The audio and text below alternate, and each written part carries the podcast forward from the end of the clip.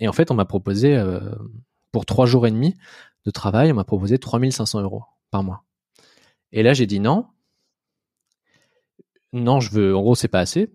Et j'étais vraiment en mode entraînement. Et là, en un email, on, on m'a dit, euh, bah, c'est 4500.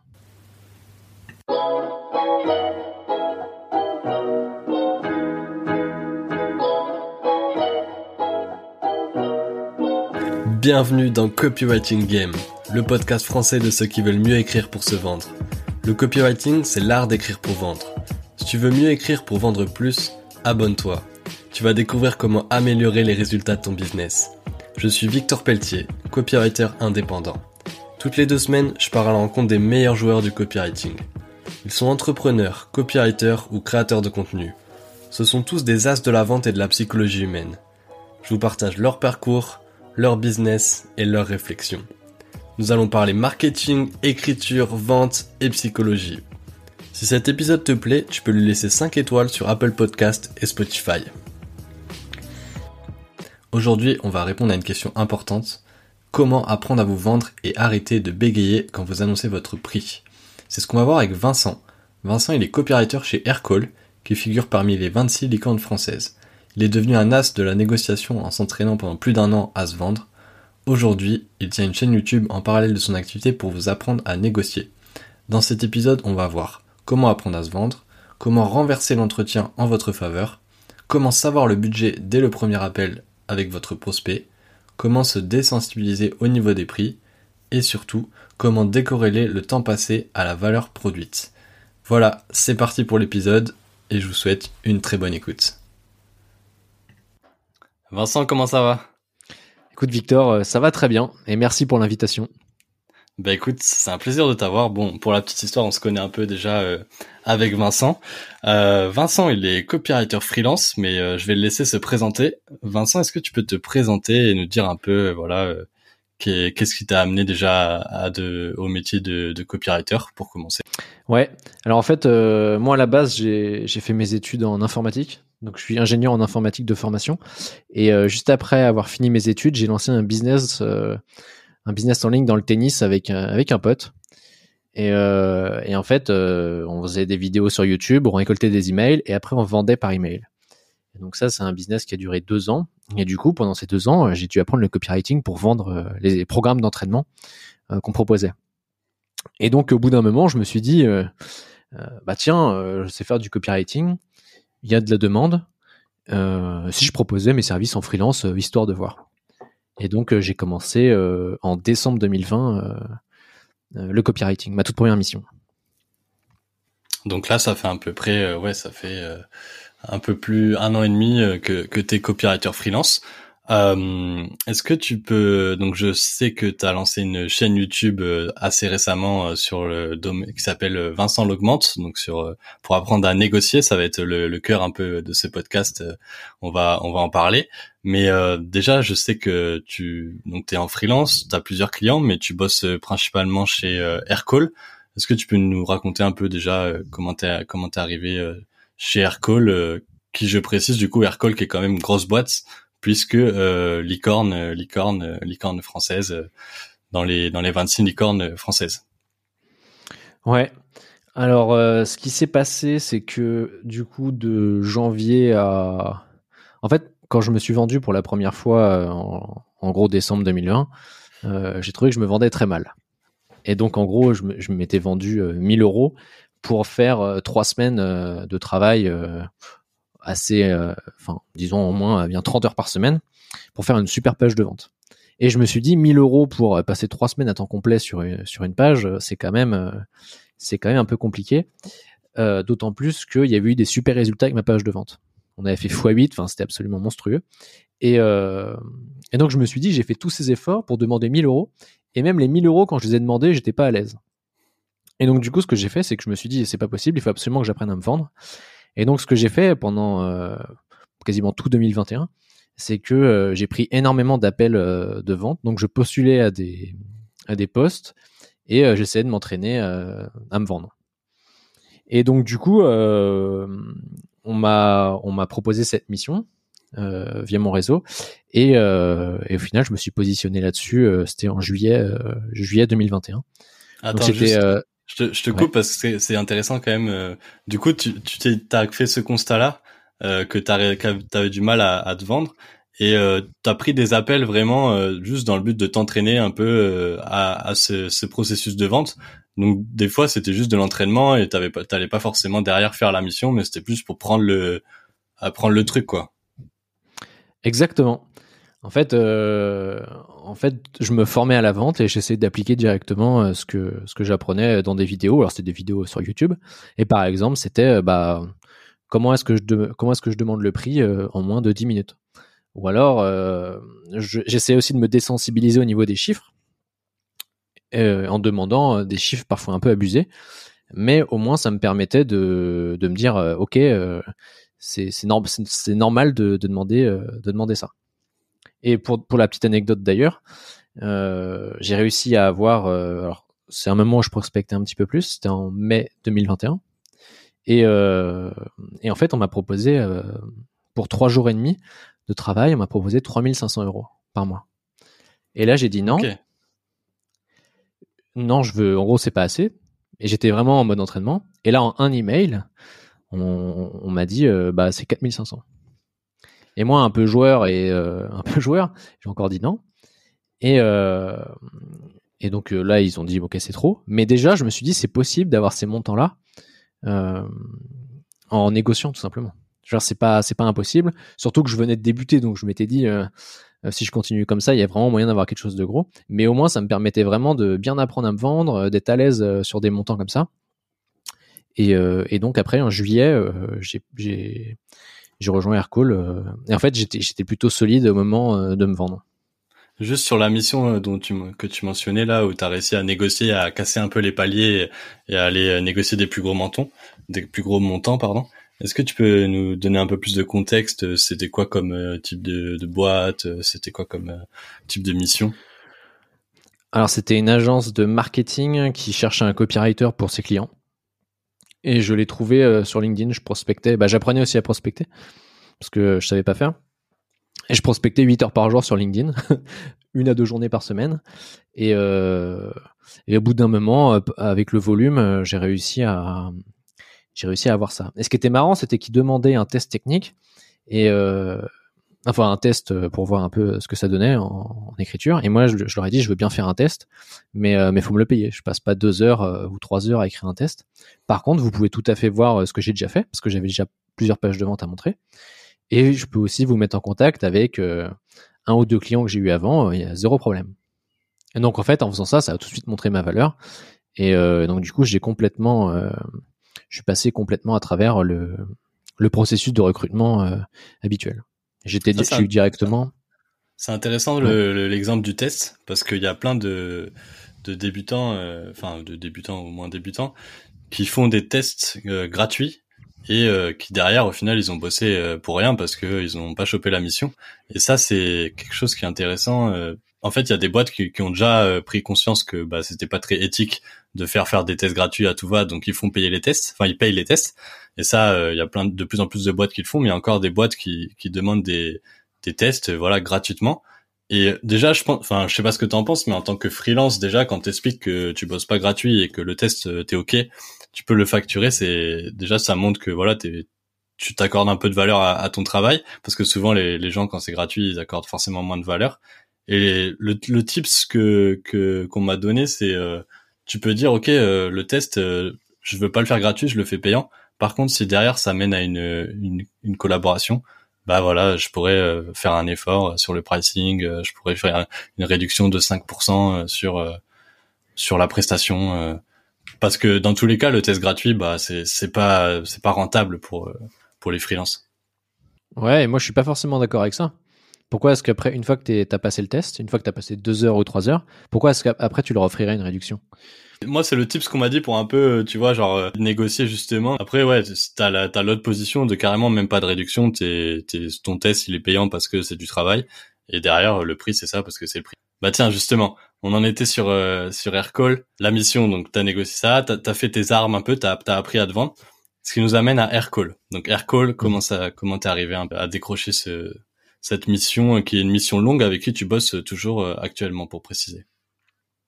Ouais, à la base c'était du coup euh, sur le poste c'était du content euh, management, content manager en fait le titre et euh, et en fait je savais que c'était une sorte de gestion de projet, chose que j'avais déjà faite un peu en, en école et je me suis dit bon bah de toute façon je prends l'appel et puis on, verra bien.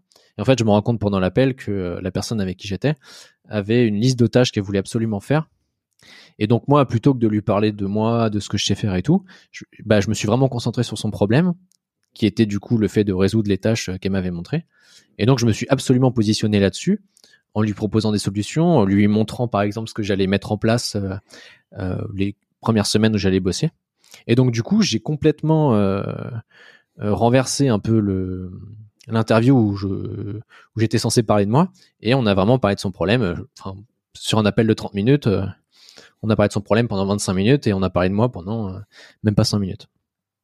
Parce que ce qui, l'intéressait vraiment, c'était bah voilà, faut résoudre absolument ses problèmes, ce qui est tout à fait normal. Et ensuite, on peut discuter éventuellement d'une solution euh, si on bosse ensemble.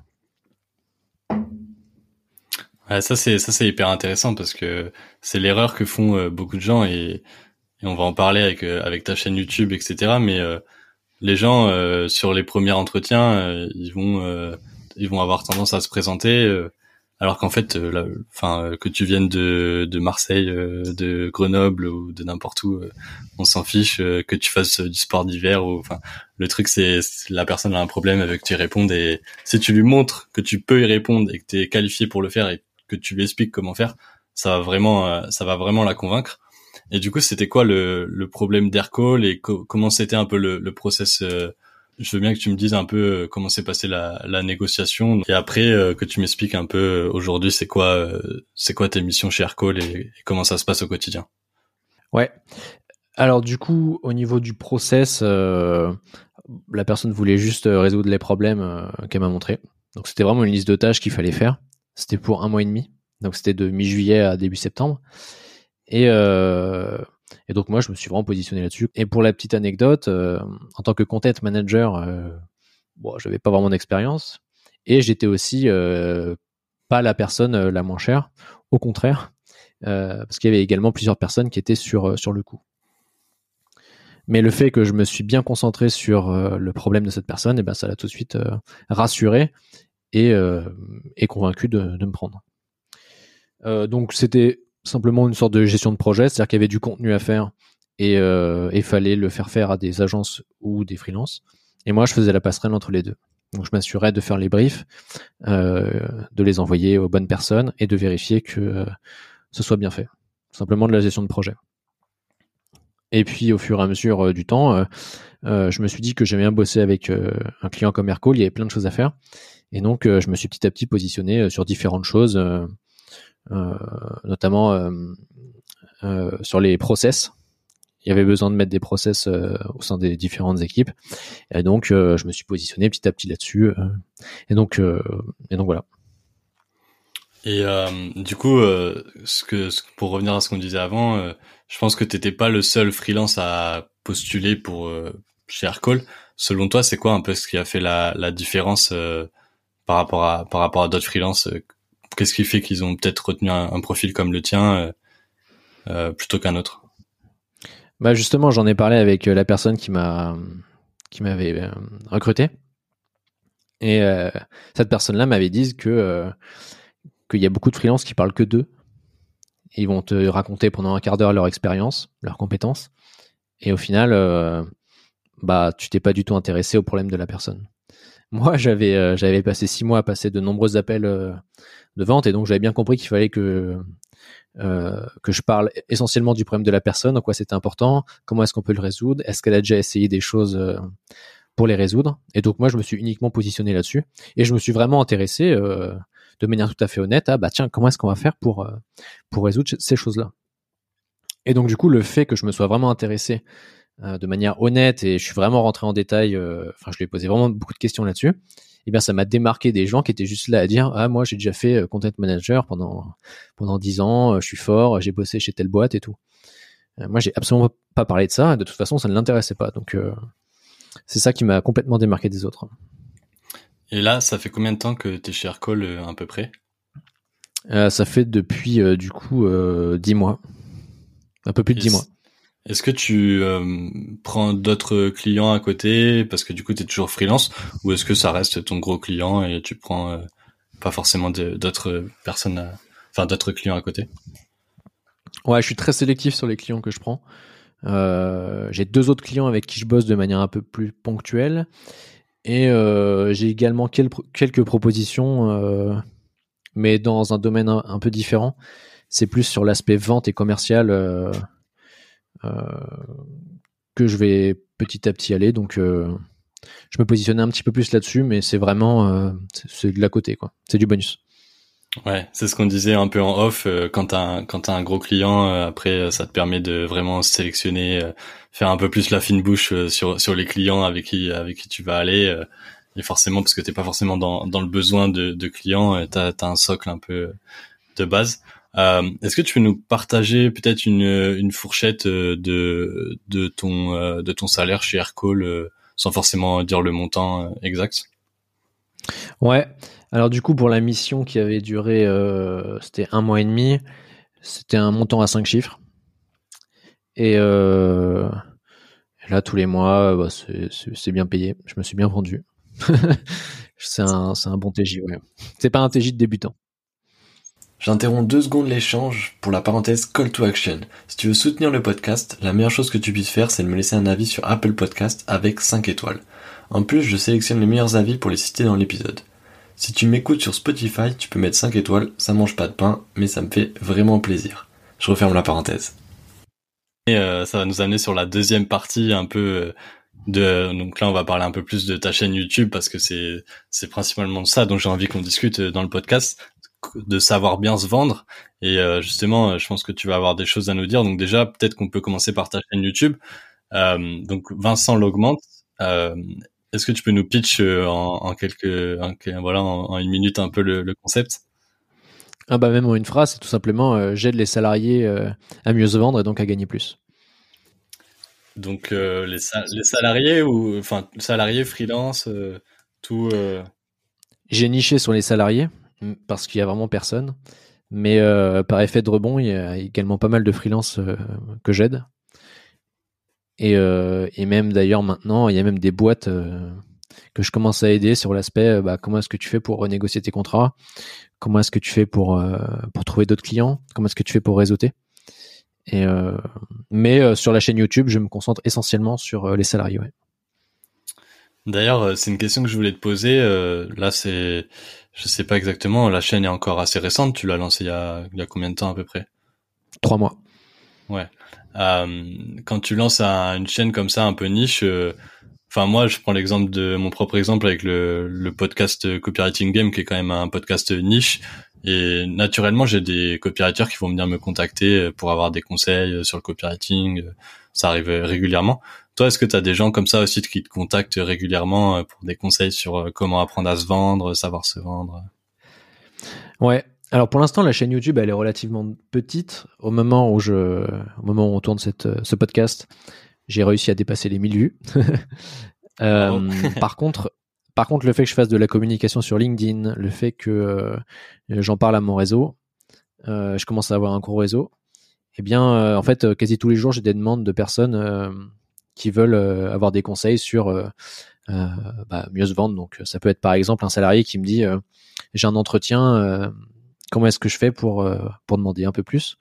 Ou alors un freelance qui va me dire ah j'ai telle mission avec tel client, combien est-ce que tu penses que je peux demander il m'a il m'a donné je sais pas 300 euros en TJM est-ce que tu penses que je peux demander 400 si oui comment? Et donc et donc ouais c'est quasi tous les jours. Hmm.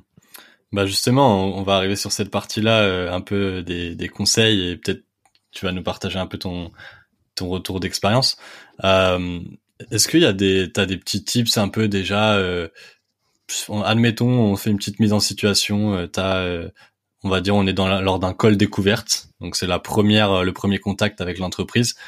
toi là, t'es dans quel mode euh, Comment tu comment t'appréhendes ce truc-là? Est-ce que tu mets en place certaines choses dès le début pour euh, envoyer des, petits signaux et pour faciliter la négociation Comment ça comment ça se passe de ton côté déjà quand tu quand tu commences lors d'un call découverte? On va prendre le truc à la base déjà. Ouais, donc imaginons j'ai un call découverte. L'objectif pour moi, c'est de comprendre le plus rapidement possible quel est le problème le plus important pour eux, le problème qu'ils veulent résoudre euh, le plus important, et euh, quel est le budget. Et si je veux savoir euh, ces deux choses-là, c'est d'une part parce que je veux comprendre sur quoi est-ce que je peux me positionner, notamment parce que le, le, dixième problème qu'ils vont avoir, ça va pas du tout être le plus important et c'est pas là où, ils vont mettre du budget. À l'inverse, si je te demande, Victor, c'est quoi aujourd'hui ton problème le plus important? C'est qu'est-ce que tu as envie de résoudre aujourd'hui et qui, est vraiment pénible pour toi? Et eh ben je sais pas, tu vas me répondre quelque chose. Et eh ben moi je vais euh, je vais me positionner là-dessus si je vois que je peux y répondre. Deuxième chose, je vais demander le budget. Et si je fais ça, c'est parce que je veux pas perdre mon temps à te parler pendant, à creuser ton problème pendant une heure. Si je vois que tu me dis que tu as 1000 euros de budget. Donc je demande une fourchette tout de suite. Et, euh, et comme ça, on voit. Euh, tout de suite, c'est pour situer. Tout de suite, c'est quoi? C'est dès le dès le premier appel, dès le les premières minutes, à la fin du premier appel. C'est quand c'est que tu places cette question un peu du budget? C'est une fois que j'ai compris euh, rapidement quel est leur plus gros problème. Donc généralement, ça va être au bout de un quart d'heure, euh, un quart d'heure. Je suis pas là pour. Euh, en fait, le, le truc c'est que tu veux gagner du temps et tu veux pas que la personne te raconte sa vie ou autre. T'es là, t'es Enfin, si tu passes plusieurs appels par jour, au bout d'un moment, tu es obligé de d'accélérer quoi. Tu veux pas perdre une heure, une heure et demie, deux heures à raconter euh, plein de choses, à comprendre vraiment le besoin de la problème, euh, pardon, à comprendre leur problème, et ensuite à, à parler prix. Et là, c'est pas du tout aligné. Donc euh, généralement, j'essaie de le faire le plus tôt possible, et c'est pour ça que très rapidement, euh, je vais poser la question suivante, qui est du style euh, j'ai envie de vous faire gagner du temps et moi aussi, enfin mon temps est précieux, le vôtre aussi. Est-ce que vous pourriez me donner une, une fourchette au niveau du budget? Et là, en fait, tu as deux choix. Soit la personne, elle botte un peu en touche, euh, ce, qui, ce, qui, ce qui arrive assez souvent, soit elle te donne un, un, une fourchette. Donc là, tu, si elle te donne une fourchette, bah, tu vois tout de suite si tu es aligné ou pas. Et euh, si elle te donne pas de budget, tu lui donnes un minimum sur lequel toi, tu t'engages dessus. Donc tu dis moi pour ce genre de projet avec ce genre de client, le ma prestation la moins chère sera de X. Ouais. Donc ça c'est la on parle souvent de la technique un peu de l'ancrage. En fait, tu peux dire ça euh, ça peut être un ancrage de dire euh, moi je me positionne pas en dessous que de telle telle fourchette pour tel type de projet. Exactement. Par exemple, tu peux tout à fait dire euh, moi pour faire une page de vente avec un client comme vous eh ben ça sera pas en dessous de 5000 euros. Ouais. Et, tu vois, généralement, tu vois, euh, tu vois s'il est en train de pas lire ou si, euh, ou si ça va. Exactement. Et donc comme ça, tu peux tout de suite savoir euh, si tu vas poursuivre avec la personne ou pas. Si la personne a dit ah non, c'est vraiment pas possible, c'est trop compliqué pour nous, tu dis pas de problème, moi je peux vous recommander des gens s'il y a besoin et terminé. Hmm. Et donc une fois que tu as cassé un peu ce, ce, ce truc du budget, là tu as une idée du budget, tu as déjà compris le besoin. Qu'est-ce qui se passe ensuite? Bah là, tu vas vraiment plus euh, rentrer euh, en profondeur dans son problème. Donc là, est-ce que vous avez déjà mis des choses en place? Est-ce que vous avez déjà bossé avec d'autres freelances? Euh, Quel est l'objectif que vous aimeriez atteindre? Quelle est la pire situation qui pourrait arriver? Tu vois, c'est là où tu creuses à mort le problème. Et toi, tu commences à, bah, avoir un maximum d'informations, d'essayer de les, comprendre parce que des fois, tu as beaucoup d'informations, c'est pas forcément évident de les digérer. Et après, tu vas commencer à leur donner une, esquisse de qu'est-ce qu'on pourrait faire ensemble. Alors forcément, parfois, ça va être un petit peu compliqué parce que t'as pas tout, euh, pas tout, t'as pas encore les idées très claires, mais tu vas pouvoir leur proposer quelques pistes. Et l'objectif pendant ces appels, c'est de réduire au maximum le risque pour eux, parce que eux, ils vont t'engager, ils vont avancer des frais, et donc c'est un risque pour eux de te prendre. Ben toi, tu vas leur dire, bah voilà, euh, moi, je vais vous proposer une toute petite prestation où je vais vous proposer, euh, je sais pas, on va bosser deux semaines ensemble. Je vais vous faire, euh, je sais pas, simplement un audit avec des recommandations. Donc, ça va pas forcément être très cher, mais tu vas pouvoir déjà mettre un pied dans la porte. Et eux, ils vont tout de suite voir ce que tu peux leur apporter à, court terme. ils vont se dire, au bout de deux semaines, ok, ce mec-là, il a compris ce qu'on veut, c'est carré, il bosse bien. Bah là, je vais pouvoir mettre plus de budget avec lui. Ça, c'est des choses que tu as déjà mis en place, euh, cette stratégie un peu de rentrer, euh, on va dire, euh, de mettre le pied dans la porte avec un audit, et après derrière, le client te, dit, ok, on part sur quelque chose d'un peu plus gros, on part sur quelque chose de une mission plus longue. Bah, avec tous mes clients. C'est-à-dire que par exemple, mon tout premier client, c'était la page de vente. c'est faire une page de vente. Maintenant, je bosse régulièrement avec lui. Aircall, ça va faire. C'était à la base, c'était pour un mois et demi. Maintenant, ça va faire bientôt un an. Euh, et, là, tu vois, en ce moment, je suis en discussion pour faire un, audit euh, d'une agence. Donc en fait, tu rentres par là, tu te sous pas, hein. c'est tu fais un audit euh, où tu, donnes un prix qui est qui est correct, hein. Mais c'est comme ça que tu vas rentrer et surtout c'est comme ça que tu vas réduire le risque pour la personne de te prendre, parce qu'elle peut jamais être 100% sûre que tu as que tu vas être un bon fit pour elle. J'aimerais qu'on parle un peu plus euh, niveau. Euh, on a parlé un peu budget, mais tu vois, ça c'est quand même un gros sujet. Euh, c'est souvent le des croyances limitantes. tu vois, psychologiquement, les gens ils ont des montants en tête et, et c'est quand ça quand ça touche à ces montants-là, ben c'est c'est quand même un sujet sensible. Toi, je sais que tu as fait ce processus-là et, pour en, avoir discuté, tu es assez désensibilisé à, à ce rapport à l'argent, tu vois, des, gros montants ou quoi. Bon, c'est tu as fait un travail de, casser un peu tout ça. Qu'est-ce que tu conseilles à quelqu'un qui a envie de, mieux se vendre, de donc euh, sous-entendu d'augmenter ses prix, euh, et pour casser un peu ce, ce, schéma mental de se dire ouais en fait je peux pas demander ça, je j'ai pas confiance, je suis pas à l'aise avec ce prix-là? Ouais. Alors en fait c'est ce que j'appelle euh, un peu la désensibilisation au niveau des chiffres. Parce que dans la société dans laquelle on vit, si, quelqu'un habite en France, euh, tu vois, tout le monde gagne entre 1000 et allez, 3000, euh, si t'es directeur d'agence, 5000, enfin bref. Tout le monde est un petit peu là-dedans. Et par exemple, il suffit de regarder en Suisse, et là, boum, le premier salaire, ça va être 4000, euh, 4000 francs suisses. Et puis des fois, tu as des gens avec des salaires, euh, tu te dis, ouais, le mec, il gagne 10 000 francs suisses, c'est énorme. Et en fait, le fait qu'on soit euh, là-dedans, eh bien, on se rend pas compte de ce qu'il est possible de gagner en freelance. Parce que ça, c'est des montants que les gens gagnent en salarié, mais en freelance, il n'y a pas vraiment de limite. Et donc, du coup, il faut faire une première étape où on va se désensibiliser au niveau des chiffres. Parce que ce qu'on a tendance à faire en tant que free, c'est on va se dire, bon, je vais gagner 1500, 2000, allez, 3000, ça sera très bien. Mais au final, il y a des gens, ils vont pas forcément se dire que c'est possible en une mission de rentrer 4000 euros en un mois. Et donc, du coup, la première étape, ça va être de se désensibiliser, justement. Et donc, pour ça, une bonne façon de faire, ça va être de, euh, de demander des tarifs avec lesquels on est légèrement mal à l'aise. Parce que moi, aujourd'hui, si Victor, je te dis, bah tiens, essaye de te vendre 700 euros la journée, tu vas me dire, bah Vincent, qu'est-ce que tu me racontes Enfin, jamais je fais ça. Et tu auras tout à fait raison de me dire ça. Maintenant, si je te dis, Victor, t'es à combien aujourd'hui? Alors, je sais pas, imaginons, tu me dis, je suis à 400. Bah, je vais dire, Victor, bah essaye de demander euh, avec combien, bah, avec, combien est-ce que t'es pas à l'aise? Tu vas peut-être me dire, avec 450, c'est chaud. Je te dis, demande 450. Et tu vois, imaginons, tu passes 450 et bah après 450, ça deviendra un petit peu ta norme. Et tu seras tout à fait à l'aise pour redemander 450 à une autre personne. Et donc en fait, petit à petit, tu vas augmenter tes tarifs et donc tu vas arriver à 450, 500, 550, etc., etc. Et donc ça, c'est pour un, taux journalier moyen. Donc ça, c'est quand on se vend autant. Mais il va y avoir également le pricing un peu au projet ou à la valeur. Et c'est là où tu vas pouvoir demander des tarifs un peu plus élevés. Et en fait, il faut se décorréler le temps que tu vas passer de euh, la valeur qui va être produite. Par exemple, imaginons tu écris une page de vente, euh, le mec il fait 100 000 euros de chiffre d'affaires, il est passé de 50 000 à 100 000, tu lui as fait plus 50 000, et bah, tu peux te dire, ok, bah, tu aurais peut-être pu prendre 10%, tu aurais pu prendre 5 000 euros. Tu vois, c'est pas, c'est pas, abusé. Imaginons tu es passé une semaine à faire ça, bah, tu peux dire, en une semaine, je peux facturer 5 000 euros. Et ça te choque pas quand je te dis ça? Ouais. Et donc, du coup, tu vois, tu vas être à l'aise pour demander des tarifs. Bah voilà, une page de vente, c'est 5 000 euros. Ouais, c'est ça. Une fois que tu l'as fait une fois, euh, tu peux le refaire une deuxième fois. Ça, ça, ça, t'a prouvé euh, que, que c'était bon. Exactement. Et moi, c'est un processus qui m'a pris. Euh, enfin, je suis encore dedans. Hein. Il y a des montants que je, enfin, je me sens pas à l'aise de demander.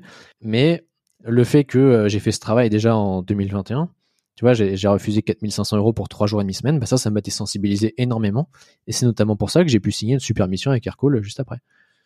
Parce que j'étais beaucoup moins sensible à ce genre de montant. Et le fait que j'ai signé une mission euh, comme ça avec Aircall, eh ben, ça fait en sorte que je suis encore désensibilisé euh, sur un autre palier, etc., etc. Est-ce que des fois, tu as, as, annoncé un prix et les gens, ils, tu, ça, tu vois, ils étaient vraiment euh, réticents, réticents et au final, genre tu, tu l'as dit la fameuse phrase là que tu nous as partagée de bon bah je peux vous rediriger vers un autre profil plus junior. et qu'au final, deux jours après ou trois jours après, ils te disent bon bah Vincent, finalement ça c'est bon, c'est bon pour ce prix-là. Ouais, alors des fois c'est marrant, c'est que c'est même pas deux ou trois jours. C'est-à-dire que des fois on m'a déjà dit, euh, Vincent, qu'est-ce qu'on peut faire pour 1000 euros par mois? Et d'ailleurs c'est arrivé assez récemment. Et là je lui dis, bah pas grand-chose. Et là tout de suite, elle m'a dit, eh, pour 2000, je lui ai dit, bon, franchement, euh, on va pouvoir faire un petit truc, mais ça va pas être fou. Et là on est passé à 4000, tu vois, d'un coup. Et tu vois, tu passes de 1000 à 4000, c'est plus du tout la même chose. Hein. Clairement. Et, et, du coup, et forcément, tu vois, il y a des gens qui vont, qui vont dire non, t'es trop cher et tout. Pas de problème. Je suis trop cher, bah, va avoir un profil plus junior. Euh, j'avoue, je je suis pas donné. Et, euh, et voilà, il n'y a pas de problème. C'est, il faut juste trouver des gens qui soient capables de, de payer, euh, de payer ce que tu peux leur apporter. L'objectif, c'est pas non plus de donner des tarifs complètement abusés. toi, si je te dis 100 000 euros une page de vente qui va t'en rapporter 1000, ça fait absolument pas sens. Ouais. Donc, il faut réussir à trouver les, les, des gens qui ont du budget, des gens qui ont des volumes suffisamment intéressants pour pouvoir euh, accepter une tarification comme ça. Là, on a parlé pas mal de, de barrières mentales au niveau du pricing et tout. Euh, est-ce que tu vois d'autres euh, freins ou d'autres peurs que certains salariés ou freelance ils ont pour pour se vendre en entretien? Ouais, moi je vois deux choses. Il y a vraiment l'empathie. Et ça, c'est quelque chose qui est très fort en vente, c'est qu'il faut vraiment bien comprendre le problème de la personne. C'est-à-dire que la personne, elle peut tout à fait te dire, euh, euh, j'arrive pas à vendre ça, euh, enfin, on n'a pas atteint nos objectifs. Et après, quand tu vas creuser vraiment, le problème, c'est que euh, si cette personne-là, elle va par exemple pas atteindre ses objectifs, bah, son couple, il va être en jeu. Et tu vois, là, on n'est plus du tout sur le même, euh, sur le même rapport, là.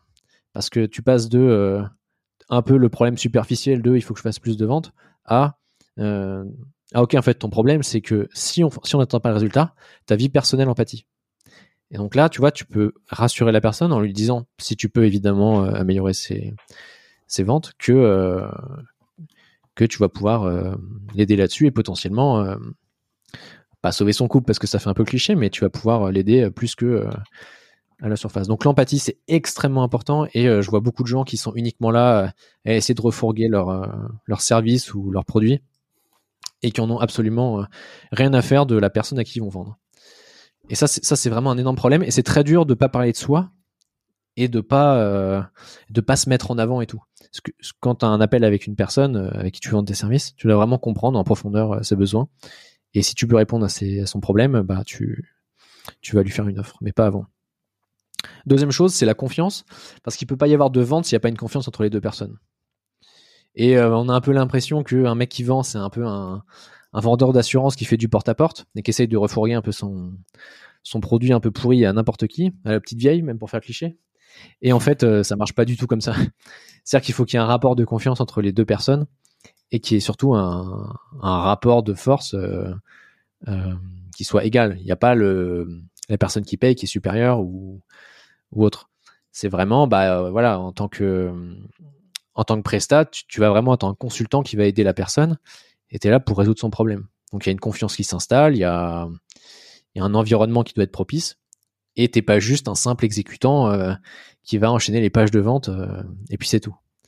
Il faut vraiment qu'il y ait ce rapport qui s'installe et, et tu montres que tu es là et que, que tu vas pas l'abandonner, que tu vas vraiment donner le maximum parce que euh, quand tu touches à un problème profond d'un prospect, bah il, il, veut vraiment il veut vraiment atteindre son objectif quoi. Donc ouais, l'empathie et la confiance.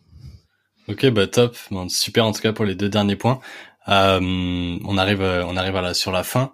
Euh, est-ce que tu as déjà, est-ce qu'on, où est-ce qu'on peut te suivre pour la suite? Est-ce que tu as un dernier mot sur voilà sur euh, où est-ce qu'on peut te retrouver, quelque chose que tu veux nous partager? Euh, déjà, je mettrai tous les liens en description euh, forcément.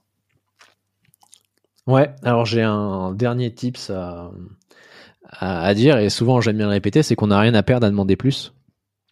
Au pire, la personne elle, dit non et, et, au mieux elle accepte.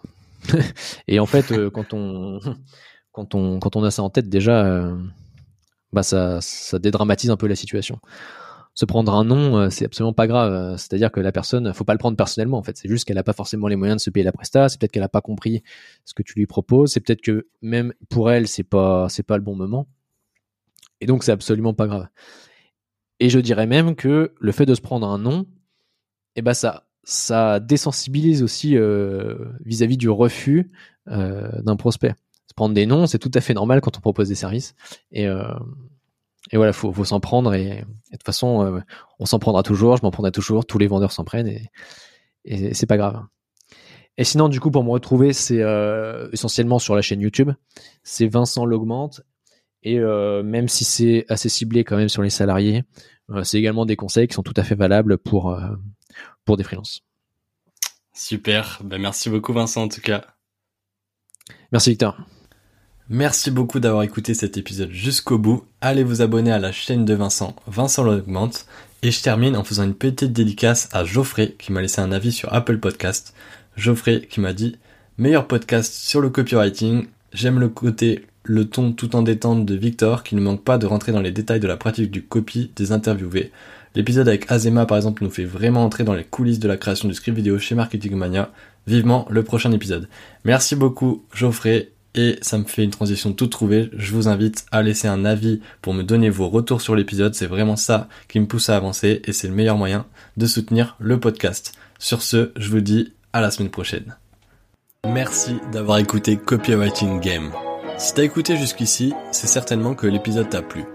Pour me soutenir, n'hésite pas à mettre 5 étoiles sur Apple Podcast et Spotify, parce que ça m'aide beaucoup pour le référencement. J'ai lancé ce podcast car le copywriting me passionne. Je suis copywriter et si tu as des besoins à ce sujet, n'hésite surtout pas à m'envoyer un message. Tu trouveras mon LinkedIn et mon mail dans la description. À très vite sur Copywriting Game, le podcast du copywriting.